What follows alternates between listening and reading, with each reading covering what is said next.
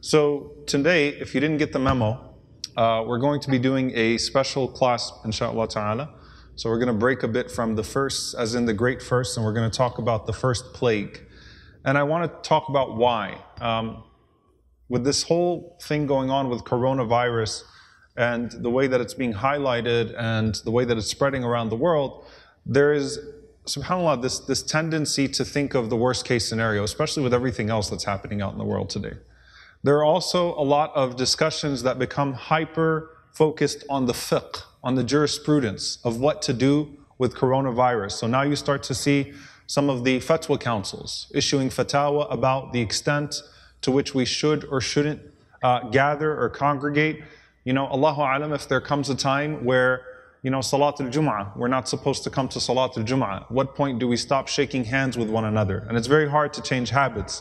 But at what, what point do we start um, actually changing some of our habits that we feel uh, very passionate about as they, as they uh, pertain to ibadat, as they pertain to acts of worship? There's also the question of umrah and hajj, right? You know, subhanAllah, uh, imagine the people that went out for hajj. This is something that's practically unknown at this time. Imagine if we went, those people that went out for umrah uh, and were turned back right? They would have never thought, especially if you live in the United States, and you know, it's, it's so easy to make it to Umrah or to make it towards Hajj. You would never think in a hundred years. So that's my kid. All right. so Hajj and Umrah. Uh, typically, those that go to Umrah or that go to Hajj never have to think about any type of difficulty, right? It's, you know, you pay the amount of money, you make it out to Umrah, you make it out to Hajj, and you come back, right? And this is probably the first time in recent memory that something like this would happen where you'd have people that paid for, you know, and we always talk about the VIP packages and, you know, you get these five star experiences. And subhanAllah, people that studied the hotels they would stay in for Umrah, uh, studied, you know, the exact routes, perfectly planned their trip so that they'd get back at a certain amount of time, at a certain period of time, and they made their way over to uh, Umrah and they were turned away in Medina. Can you imagine some people being put back on a plane in Medina um, and on their way back? So this is really uh, unique and, and unprecedented, at least for our community uh, to experience something like this. So there's a, a hyper fiqh dimension to this that, that I see coming up now about how people want to discuss this. And I want to discuss this from a very spiritual perspective. And I thought the best way to do that is to go back to the most similar thing that we can find that the Sahaba of the Prophet ﷺ experienced, especially since we're talking about the firsts, right? We're talking about the first this and the first that.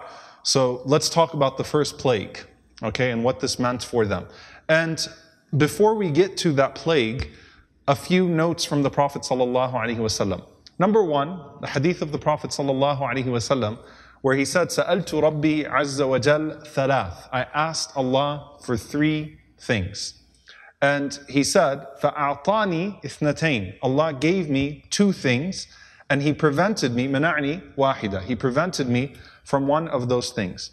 And the first thing the Prophet ﷺ said, سألت ربي أن لا يهلكنا بما أهلك به الأمم. I asked Allah that He would not destroy us whole, in, in an entire fashion the way that previous nations were destroyed. Whether that is through a disease, through some sort of natural disaster, but the point is that this is an act of God, right? When something happens that's outside of a people, but some sort of disaster comes and it wipes out an entire ummah, as we read about some of those nations that were wiped out before. So I asked Allah that my ummah would not be wiped out in similar fashion. Okay? The second thing the Prophet ﷺ asked Allah subhanahu wa ta'ala, Allah yudhira alayna adu min ghayrina, that He does not allow an external enemy to wipe us out. Meaning, as an ummah, we're never wiped out. We, we might suffer heavy casualties, right? You know the hadith of the Prophet ﷺ where he mentioned that we would be like a meal on a table and the people gathering to feast upon us. That's the example of us and the other nations. But at no point will this ummah be wiped out entirely by an external enemy. So he said that Allah granted me that. And then I asked Allah subhanahu wa ta'ala, أَلَّا يَجْعَلَ بَأْسُنَا أَوْ بَأْسَهُمْ بَيْنَهُمْ That Allah does not cause the misfortune of this ummah to be due to some sort of division on the inside. Meaning, Allah does not cause us to be disunited or that Allah unites our hearts. And Allah did not grant the Prophet ﷺ that request. The reason is that Allah subhanahu wa ta'ala will take care of the external circumstances. But in Allah la yughayru ma biqawmin hatta yughayru ma bi anfusihim. This is one manifestation of Allah does not change the condition of a people until they change the condition of themselves. You cannot expect Allah subhanahu wa ta'ala when He has protected us from everything on the outside, given us everything to succeed on the inside, to not at least give us the responsibility to not become divided amongst ourselves and in the process tafshalu you would fail and you would lose your you would lose your momentum you would lose any of your uh, momentum forward as an ummah, as a nation.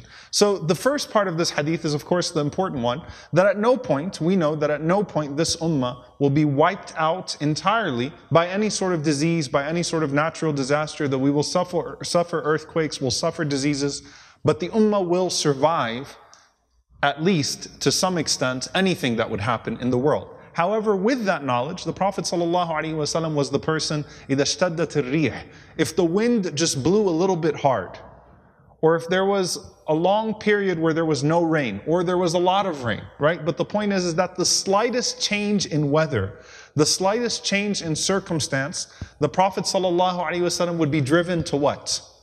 He'd be driven to salah. He'd be driven to prayer. He'd be driven to dua. He'd be driven to supplication. And so we learned so many of the du'as of the Prophet ﷺ for things that other Sahaba thought were minor and insignificant.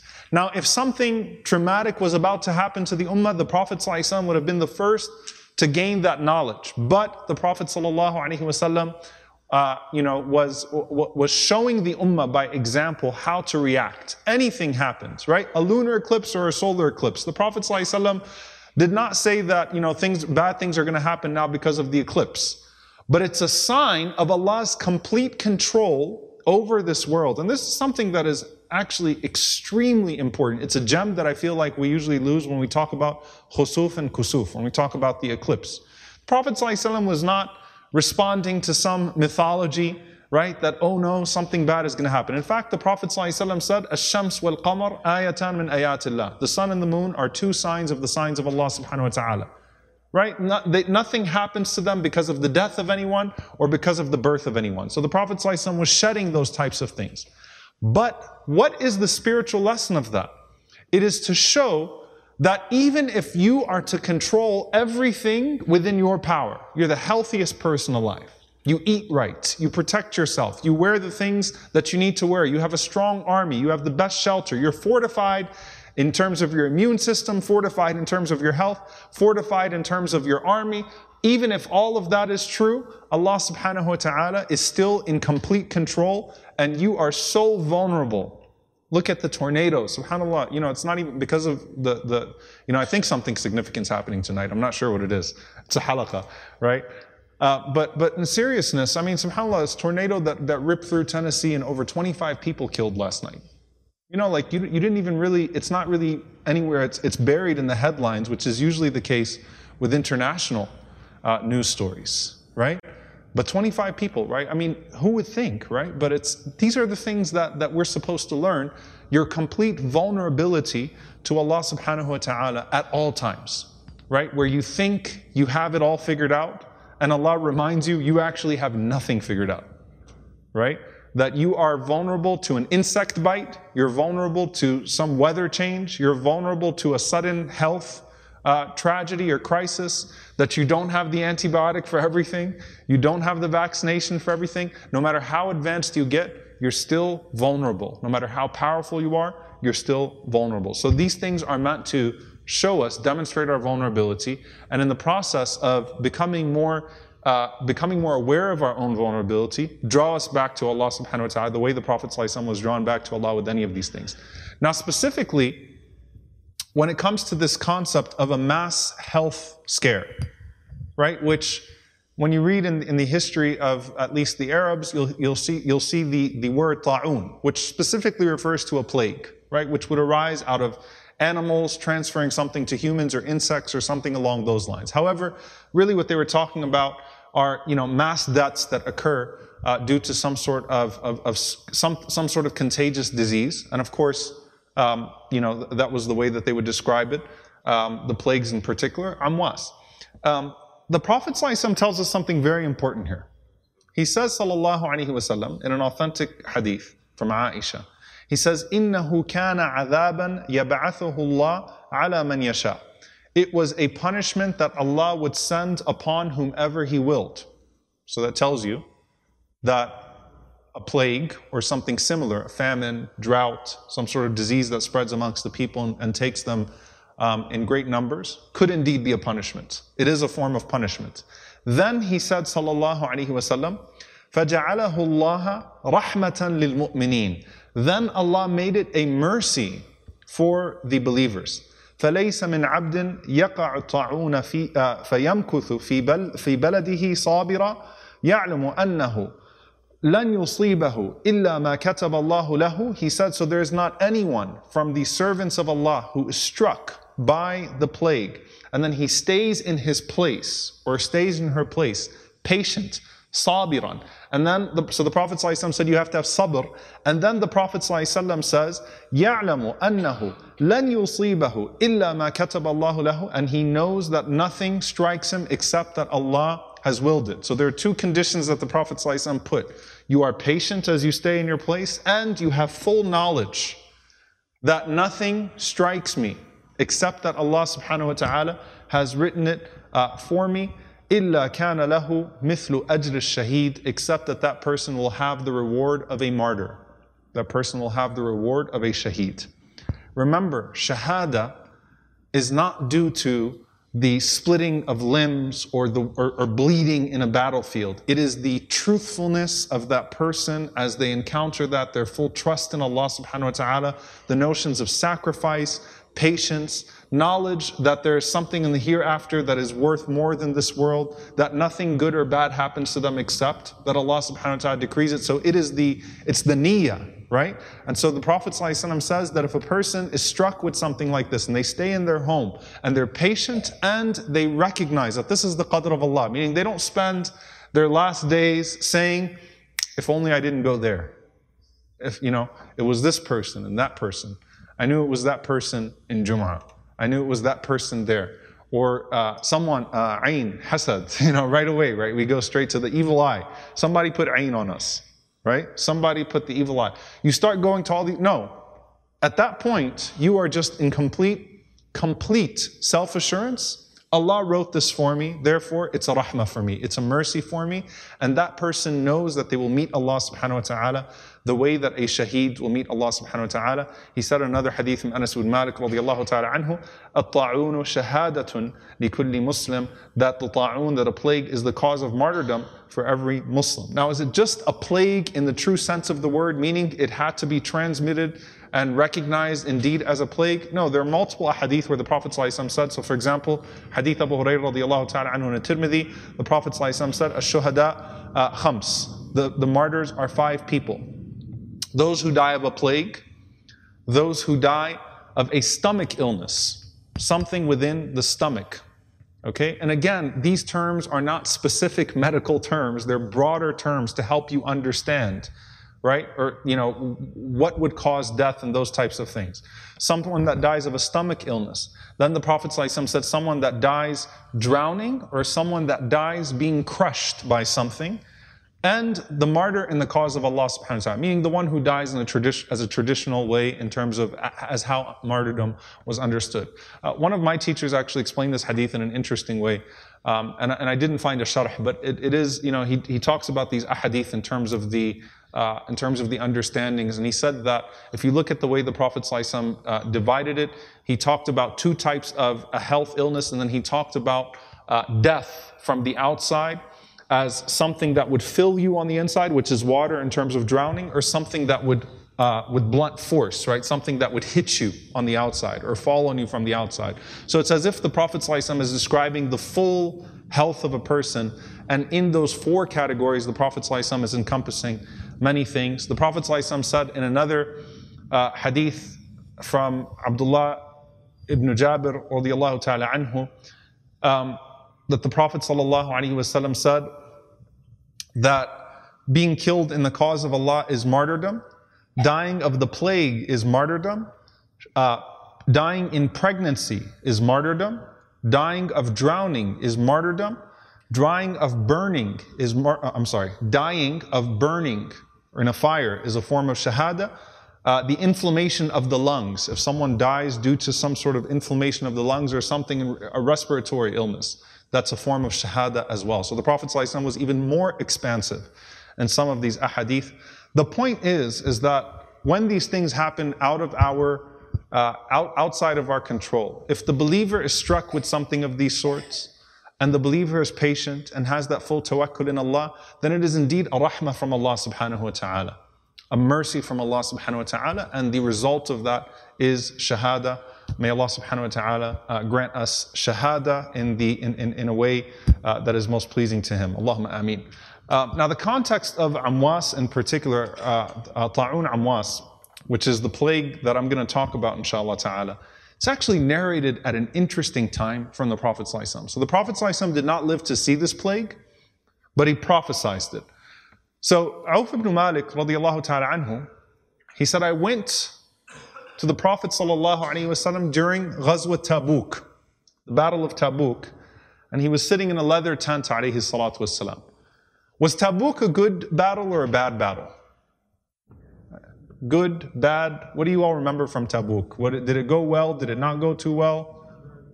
What was it? I just heard a bunch of things. What was it? It went well. Okay. so Tabuk is, a, you know, you're in the midst of a battle. You're in the midst of, you know, a, a very difficult victory. But the point is, is that think about the mindset of people as they're in battle and you're still fighting in the context, right, of the Prophet ﷺ, which was really survival, right? Survival. And the Prophet ﷺ is sitting in his tent. And it's really interesting what he says. The Prophet ﷺ said, Count six things. Count six things. Sitta. Baini wa yaday Six things between I and the day of judgment. What an interesting time to talk about the day of judgment. Now, if you're in the midst of battle, you're, you're seeing that, that's a time you're, you know, you're thinking about the hereafter, you're thinking about all of these different things, you're thinking about some of these difficulties. Count six things between I and the day of judgment. The Prophet ﷺ said, the first one, moti, my death. My death. The Prophet ﷺ said that the, the, the time, if you were to describe the lapse of time, or, or the amount of time between my death and the day of judgment, the Prophet ﷺ said it's like these two fingers, meaning the difference in height between these two fingers. Right? So this is how much time has passed of the world's existence. What remains is like this time. Okay, the closeness of the death of the Prophet ﷺ to the day of judgment. Then he said, Sallallahu Alaihi Wasallam, ثم فتح بيت المقدس. And then the conquest of Jerusalem. Okay, the conquest of Jerusalem. Then the Prophet ﷺ said, ثُمَّ مَوْتَانْ يَأْخُذُ فِيكُمْ كَكُعَاصِ الْغَنَمِ The Prophet ﷺ said, and then after that, a plague that will afflict you and kill you in great numbers, just like a plague that would run through sheep. Okay, so imagine a disease that runs through a flock of sheep and you see them fall rapidly and in great numbers. The Prophet ﷺ said that that would be the third thing. Then the Prophet ﷺ said, and I'll mention the other three just to finish the hadith, he said that you would have an increase of wealth to such an extent that even if one is given 100 dinars, he would not be satisfied. So wealth comes upon the ummah. The ummah experiences a great period of wealth. Then he said, ﷺ, an affliction, a fitna that no household, Arab household would escape. And then he said, ﷺ, a truce between you and Bani al-Asfar, which are the Byzantines, the Romans, who will betray you and attack you under 80 flags. Under each flag will be 12,000 soldiers. So the implication is that the Roman Empire would not be the traditional Roman Empire. It would break into nations and different flags, and those nations would gather against you. After you had a peace with them, they would gather against you. So anyway, I'm not going to go through the other three. I'll just go through the first three. And you can kind of understand now why the Sahaba thought the day of judgment was in their time. Like if you if you think The day of judgment is around the corner and imminent. First of all, every generation of Muslims thought that. And the Sahaba themselves really thought that they were going to experience Yawm al Qiyamah. Why? The Prophet's death was in what year? Year 6. I want you guys to get these numbers down. 633. Okay? Prophet's death was in the year 633. Okay? You witnessed that moment in the masjid of the Prophet where the entire community was built around him and then you lost him sallallahu He passed away alayhi salatu wasalam. And he mentioned the closeness of his death to the day of judgment. And then, literally in order, Fathu Bayt, Bayt al-Maqdis, the opening of Jerusalem, was in the year 637. Okay? So just a few years pass, and then you have the opening of Jerusalem, and then you have the plague that the Prophet ﷺ was talking about of Amwas, Ta'un Amwas, which was the year 639. And the town of Amwas is a town in Palestine. It's only about 25 miles uh, historically away from Jerusalem. Okay, only about 25 miles away from Al Quds. Okay, so you've seen three of the six signs pass just like that in a matter of a few years. So if you if you feel as you're kind of watching everything happening in the world today, and you're like, it must be Yom Al Qiyamah coming around the corner. SubhanAllah, imagine if you lived in that time. The, the sentiment that would exist had you seen all of that happen at that time. Okay? So let's get to this plague. 639 in the town of Amwas, the Khilafah is the Khilafah of who? Who would have been the Khalifa at that point? Umar ibn Khattab radiallahu ta'ala anhu. The Muslims had just entered into Jerusalem, they just settled Al Quds. They, of course, were, were, uh, were expanding in Asham, in greater Syria at the time, and actively, obviously, um, at war with, with elements of the Roman Empire, with the Byzantines at the time. And suddenly, this plague breaks out. Sta'un breaks out. And this was not the first plague in that area. In fact, if you read, less than 100 years uh, before that, the plague of Justinian, the plague of Justinian, which killed about 15% of the world's population, 25 million plus people, okay?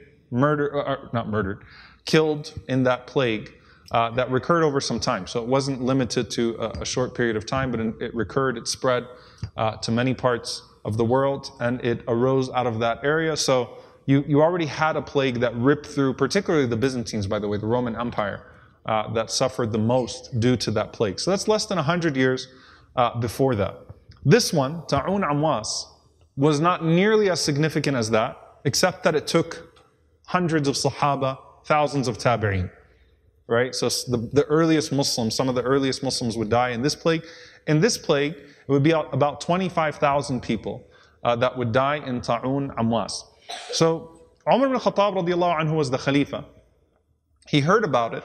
And by the way, I, don't want people to, to mix this with Am al-Ramada, the drought that happened in Medina, which was separate. So this is a disaster that came immediately after that.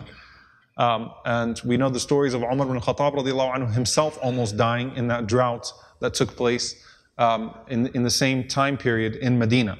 So this is first Ta'un Amwas. Umar ta'ala anhu heard about it and Umar radiallahu anhu decided to make his way over to Asham uh, to be with his people. Umar radiallahu anhu was a man who if the people were suffering, he wanted to suffer with them. He said, كيف يعنيني شأن الرعية? How could I claim to be a shepherd of, of my, of, of my flock?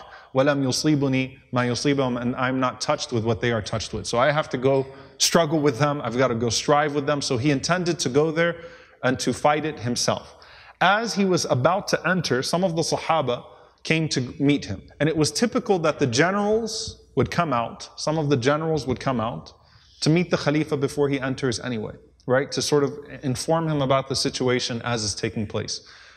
Abu Ubaidah al-Jarrah radiallahu ta'ala anhu was of course the leader at that time. He came out to Umar radiallahu anhu and Umar radiallahu anhu asked him about the situation. Abu Ubaidah said, we are falling like sheep. Using the same language of the Prophet people are dying right and left. And this was the first time the Sahaba had ever encountered uh, something of this sort. So Umar radiallahu anhu started to take shura from the people. He started to consult from them about what his next step should be. Some of them told Umar radiallahu ta'ala anhu, you should return to Medina with your core because you should not be struck with what they are struck. That, you know, it's catastrophic as it is, but if you die from this and if the people that you came with die from this, then that spells doom for the ummah, right? That has much greater implications for the entire ummah. So you have not yet entered. Go back to Medina, take those that are with you, and don't get touched by this. Some of the Sahaba told Umar radiallahu anhu, tawakkal ala Allah, trust Allah subhanahu wa ta'ala, and you should come in and you should fight this uh, with the people. They need to see uh, that leadership. Most of the people told Umar radiallahu anhu, it's important for you to go back to Medina. And if even if you survive this, then you might take some of its effects back to Medina and imagine this spreading through Medina as well. Right? Think about the discussions that they're having, right? With what's available to them at the time. So Umar radiallahu anhu listened to, the, to them, and when the stakes were not just his health, but the stakes were the entire ummah, that this means that Medina could suffer, that the khilafah could fall apart, that so much could happen. Umar radiallahu anhu is obviously thinking about the survival of Islam, he's not thinking about himself. So Umar radiallahu anhu said, if that's the case, then we should go back. Abu Ubaidah radiallahu anhu says a very famous statement to him. He says, Ya Amir al-Mu'mineen, atafirru min qadarillah. O commander of the believers, are you running away from the decree of Allah subhanahu wa ta'ala? Atafirru min qadarillah. Like, are you really going to run away from the decree of Allah subhanahu wa ta'ala? And Umar radiallahu ta'ala anha said, لو قالها غيرك يا أبا عبيدة. I wish someone other than you would have said that, O Abu Ubaidah. Because he loves him so much, respects him so much, holds him in such high esteem, and so for he, he hated to have that difference of opinion with Abu Ubaidah radiallahu anhu. And he, he, he had hoped that a statement like that would come from someone else. Now, by the way, there's an irony uh, to this moment. The most famous moment of Umar al-Khattab radiallahu anhu entering into Jerusalem, okay, or entering into Palestine was when he entered into Jerusalem. And remember his statement, نحن قوم أعزنا الله بالإسلام وإن ابتغينا العزة لغيره أذلنا الله that we are people that Allah honored with Islam and if we seek it through other than Islam Allah will humiliate us right What happened in that moment which was the previous time he came Abu Ubaidah radiallahu anhu saw Umar al-Khattab radiallahu ta'ala anhu coming in with a servant on the camel because Umar radiallahu anhu took turns with the servant on who would ride Umar fell into a, a, a, puddle of mud on his way and he only had one cloth. So this grand reception was in Jerusalem for him. You had, you know, you, you had the leadership of the Romans, the leadership of all of these religious communities waiting for Umar radiallahu anhu to come into Jerusalem. And he comes in and he's got the servant on the camel, the Khalifa, and he's got a, a, a patched up cloth covered in mud and he's walking in and Abu Ubaidah goes up to him and Abu Ubaidah anhu tells him, not this. This isn't, how, you know, it's like you should have dressed for the occasion, you know. This isn't the way that you make your entrance. We've been preparing the ground here in Jerusalem all this time in Al-Quds. The Christians were excited to meet you. The Jews were excited to meet you. The people were going to meet our Amir al-Mu'mineen, the great Umar. And this is how you came in. And that's when Umar radiallahu anhu, he, he, he pushed Abu Ubaidah and he told him, Ya Abu Ubaidah, oh Abu Ubaidah, we are a people who Allah honored through Islam. So now, subhanAllah, the irony is that it seems like Abu Ubaidah is the one who is admonishing Umar, right? For what appears to, to seem like a lack of religiosity. Umar radiallahu ta'ala anhu said, I wish someone other than you, O Abu Ubaidah, would have said it. He said, نَفِرُّ مِنْ قَدَرِ اللَّهِ إِلَى قَدَرِ اللَّهِ We are fleeing from the decree of Allah to the decree of Allah. We're fleeing, we're running away from the decree of God to the decree of God. This is probably the most important lesson to seize from this entire thing. Okay? Tawakkul, trust in Allah, is not foolishness. Trust in Allah is not recklessness. Trust in Allah is al-akhdhu bil asbab, to do your part and then put your trust in Allah subhanahu wa ta'ala to intentionally put yourself in harm's way. And by the way, this is for the grand and for the micro, because some people really, really, really mess this concept up. Okay? To put yourself in a position of harm or to not take harm seriously because you say, it's okay.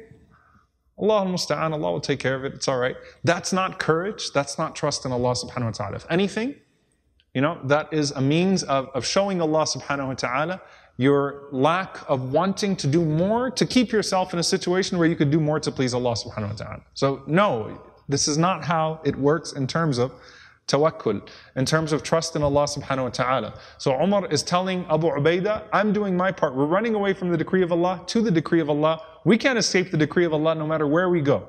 But Allah tells us to do our part to protect ourselves and to do what's best to avoid harm. And so that's why we're doing that As Umar radiallahu anhu said that, Abdurrahman ibn Auf radiallahu anhu approached the gathering. And Abdurrahman ibn Auf had heard what the debate was about.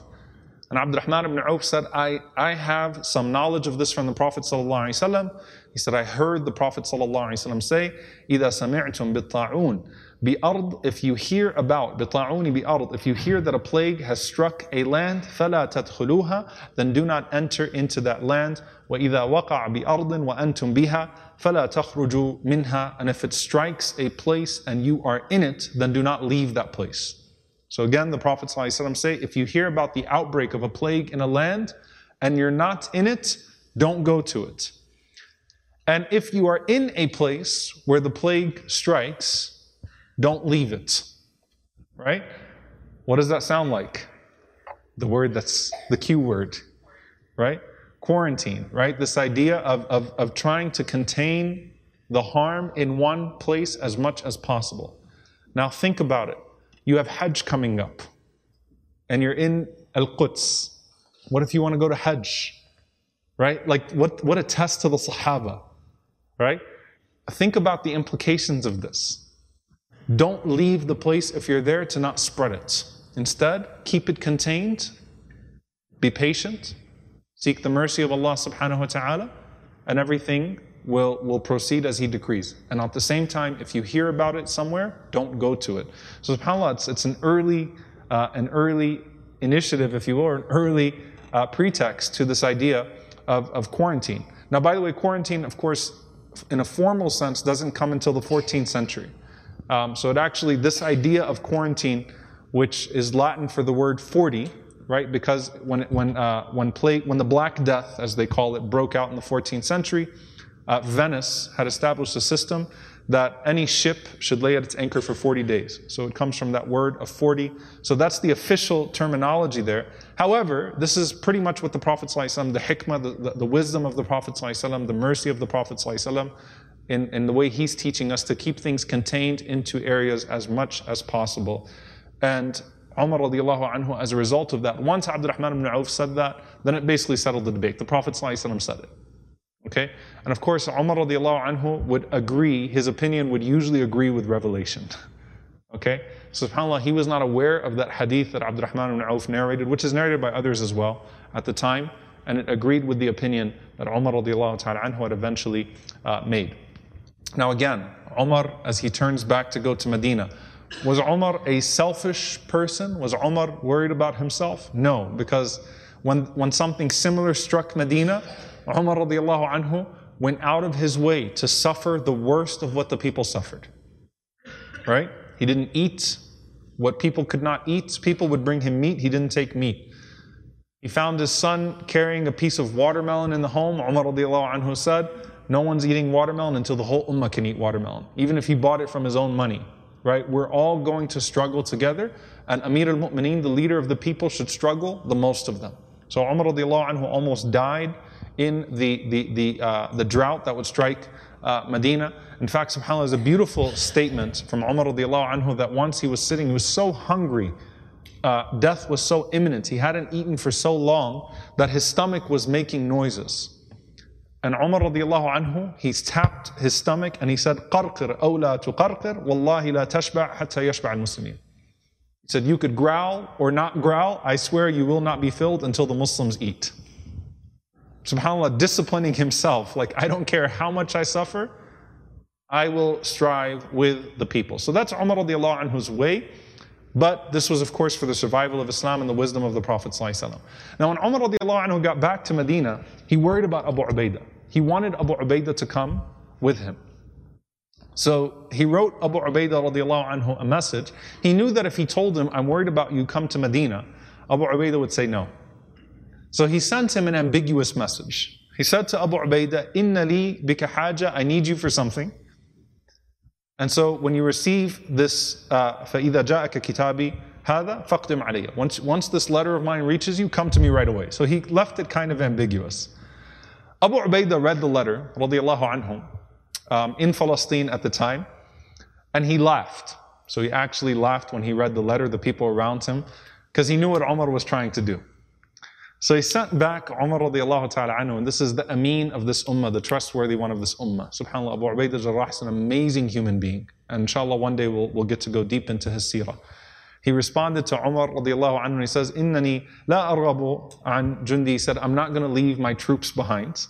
Wa arda bi qada'i rabbi. And I'm satisfied with the decree of my Lord. And to die of this is shahada. Meaning, I'm not going to be the one to leave my troops behind and then they all get decimated by this plague and I come and I survive it with you.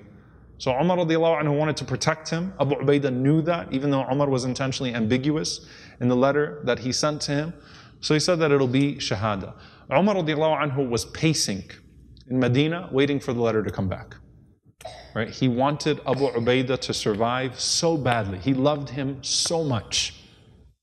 And so it was either Abu Ubaidah that was going to come back or a letter that would come back. Instead, a letter came back so Umar anhu took the letter, the Sahaba gathered around him. He read the letter and he wept. Okay? He started to cry heavily. So much so that the people around him said, uh, Did Abu Ubaidah die? He said, No, but it's only going to be a few days. There's no way he's going to survive this, right? It's only a matter of a few days. And subhanAllah, uh, it was only a few, it, was indeed sometime after that, the next letter that came was that Abu Ubaidah had passed away, radiallahu ta'ala anhu. So Abu Ubaidah radiallahu anhu remained behind um, as things started to get worse in Palestine. He called for Abu Musa al-Ash'ari and he asked him to look for a place that they could take those that are infected out immediately and put them in one place from the rest of the population. So now let's separate the population from the rest. Anyone that's sick, let's go ahead and separate them at this point. Abu Musa radiallahu anhu said, okay, uh, he got home, Abu Musa went home that day and he found that his wife was struck with it. And the wife of Abu Musa al-Ash'ari died that same day, radiallahu ta'ala anhu wa anha. So then Abu Ubaidah radiallahu ta'ala anhu, as Abu Musa was, was struck obviously with what just happened to his own household, Abu Ubaidah radiallahu ta'ala anhu, he took his camel and he started to look himself for an area that he could quarantine some of that population, that he could put that population in. And just a few hours after that, Abu Ubaidah radiallahu ta'ala anhu suddenly fell ill and he fell down and he looked like he was about to die too.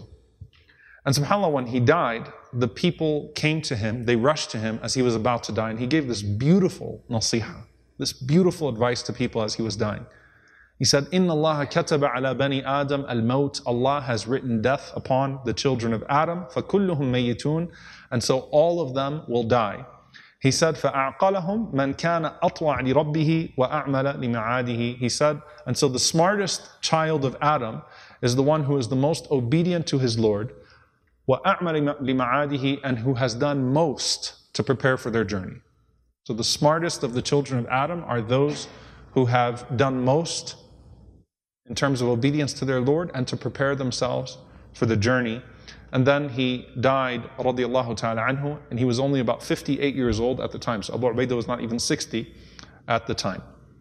And before he died, he appointed Mu'adh bin Jabal radiallahu ta'ala anhu as the Amir uh, of those people.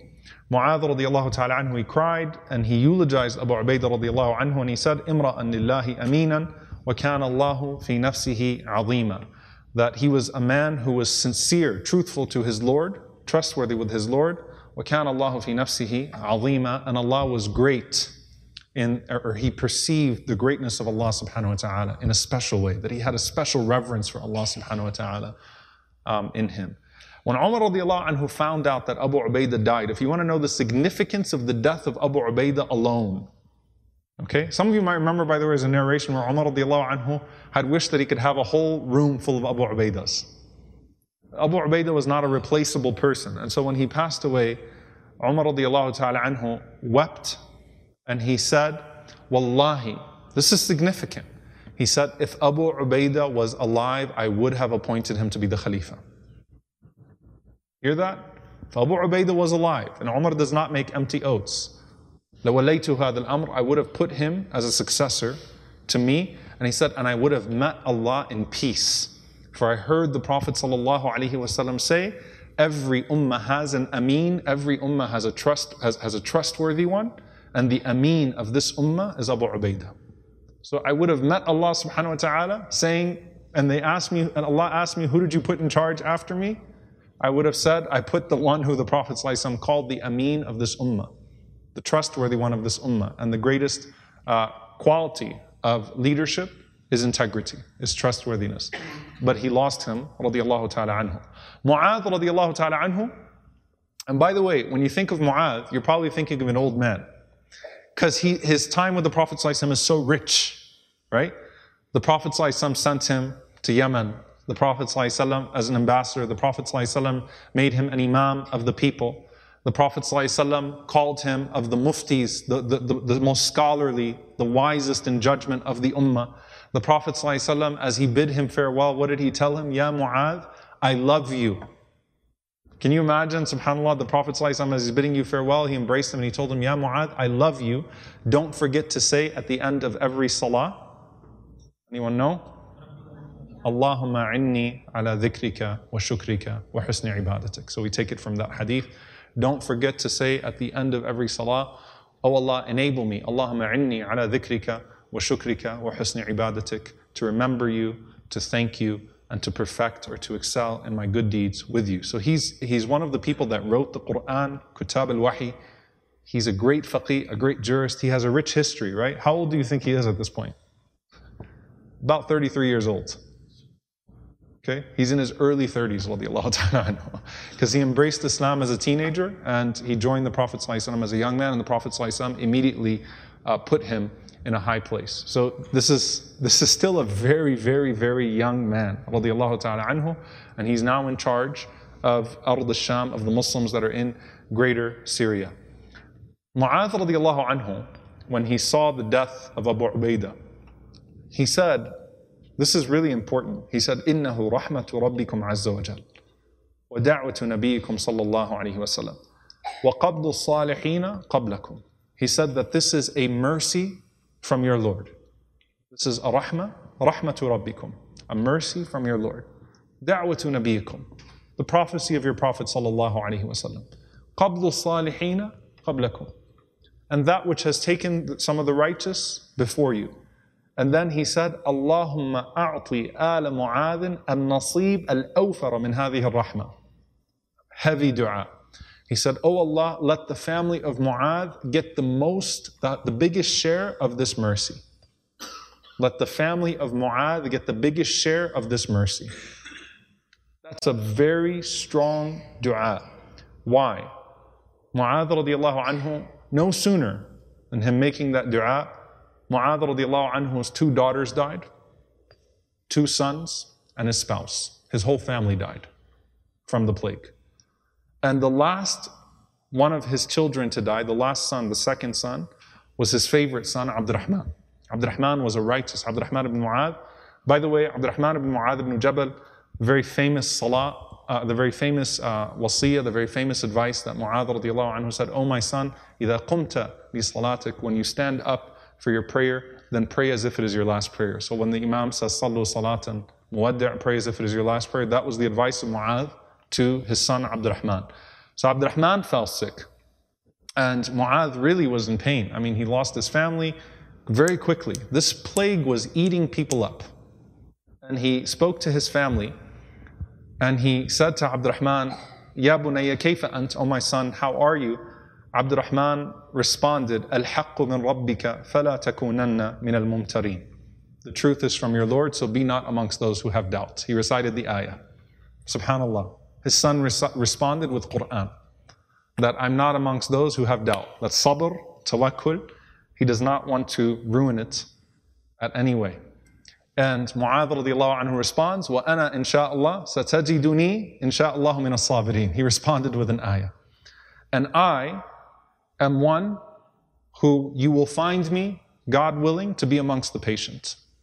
So the last conversation between Mu'adh and his son was an ayah and an ayah. Subhanallah. The ayah from his son, Al-Haqqu min Rabbika, from Surah Al-Baqarah, فَلَا تَكُونَنَّ مِنَ الْمُمْتَرِينَ Do not be from those who have doubt. And Mu'adh radiallahu anhu saying, Surah Al-Safat, that you will find me to be amongst those who are patient.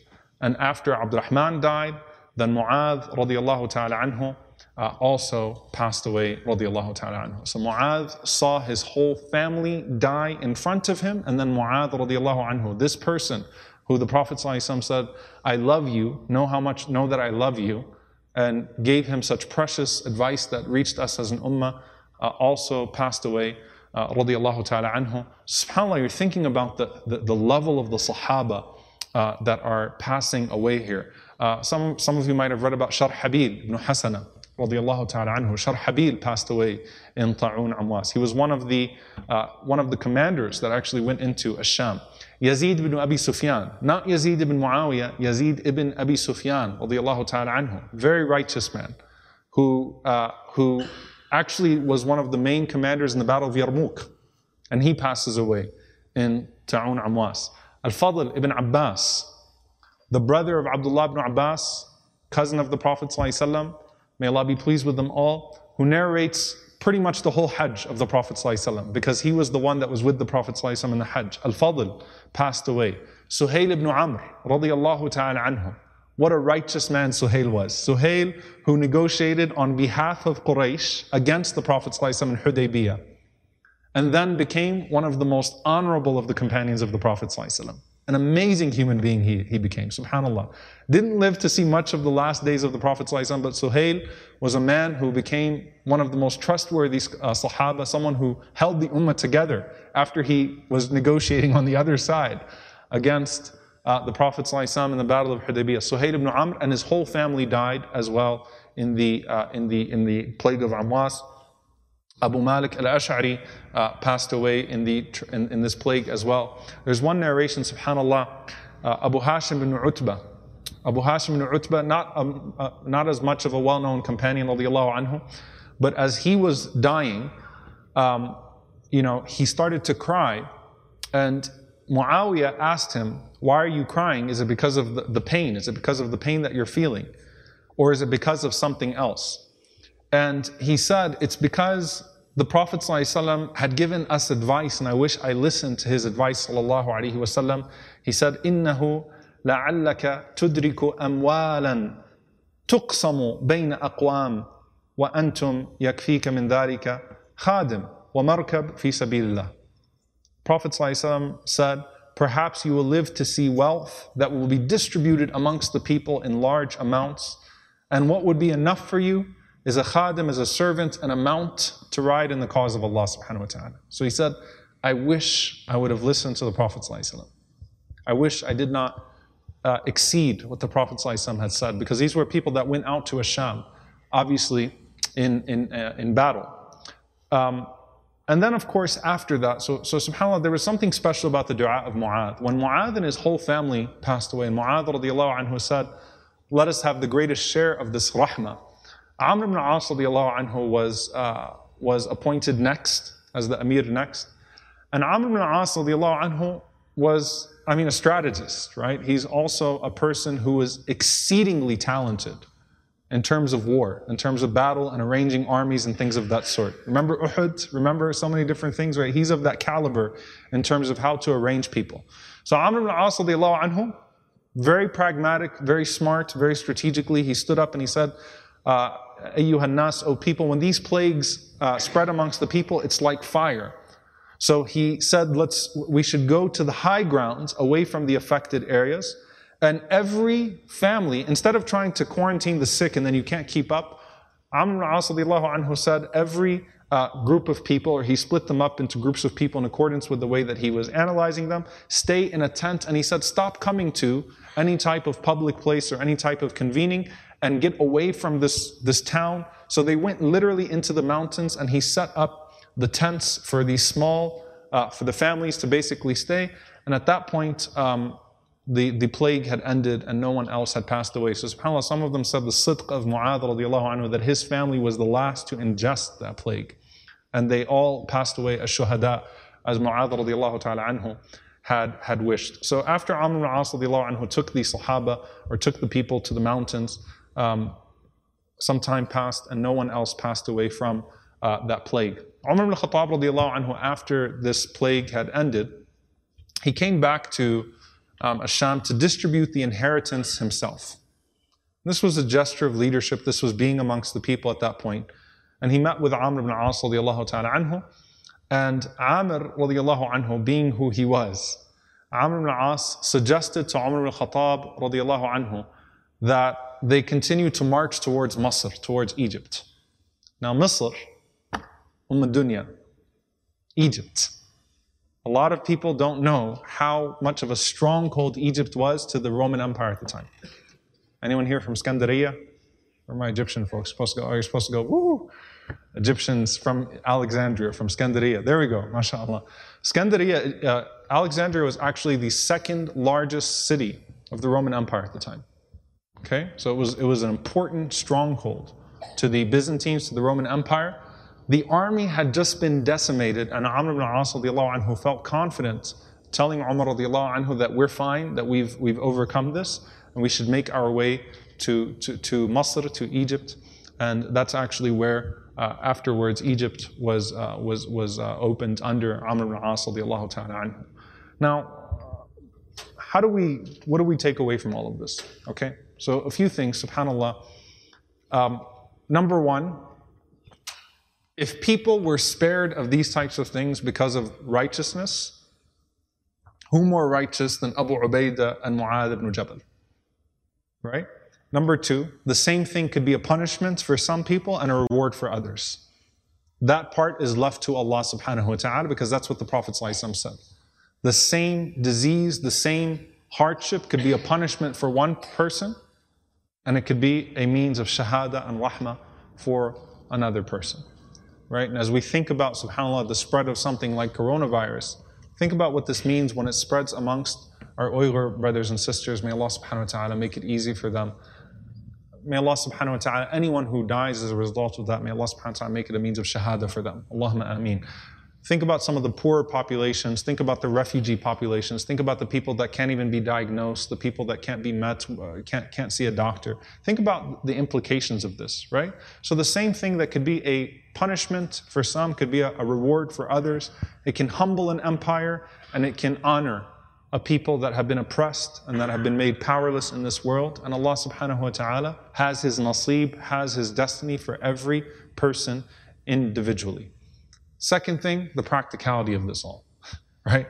The Prophet ﷺ taught us to think about these things in a way that was smart, in a way that was effective, in a way that was beneficial, not in a way that was irresponsible and then blame that on the tawakkul of Allah subhanahu wa ta'ala and the trust of Allah subhanahu wa ta'ala. To be responsible with these things.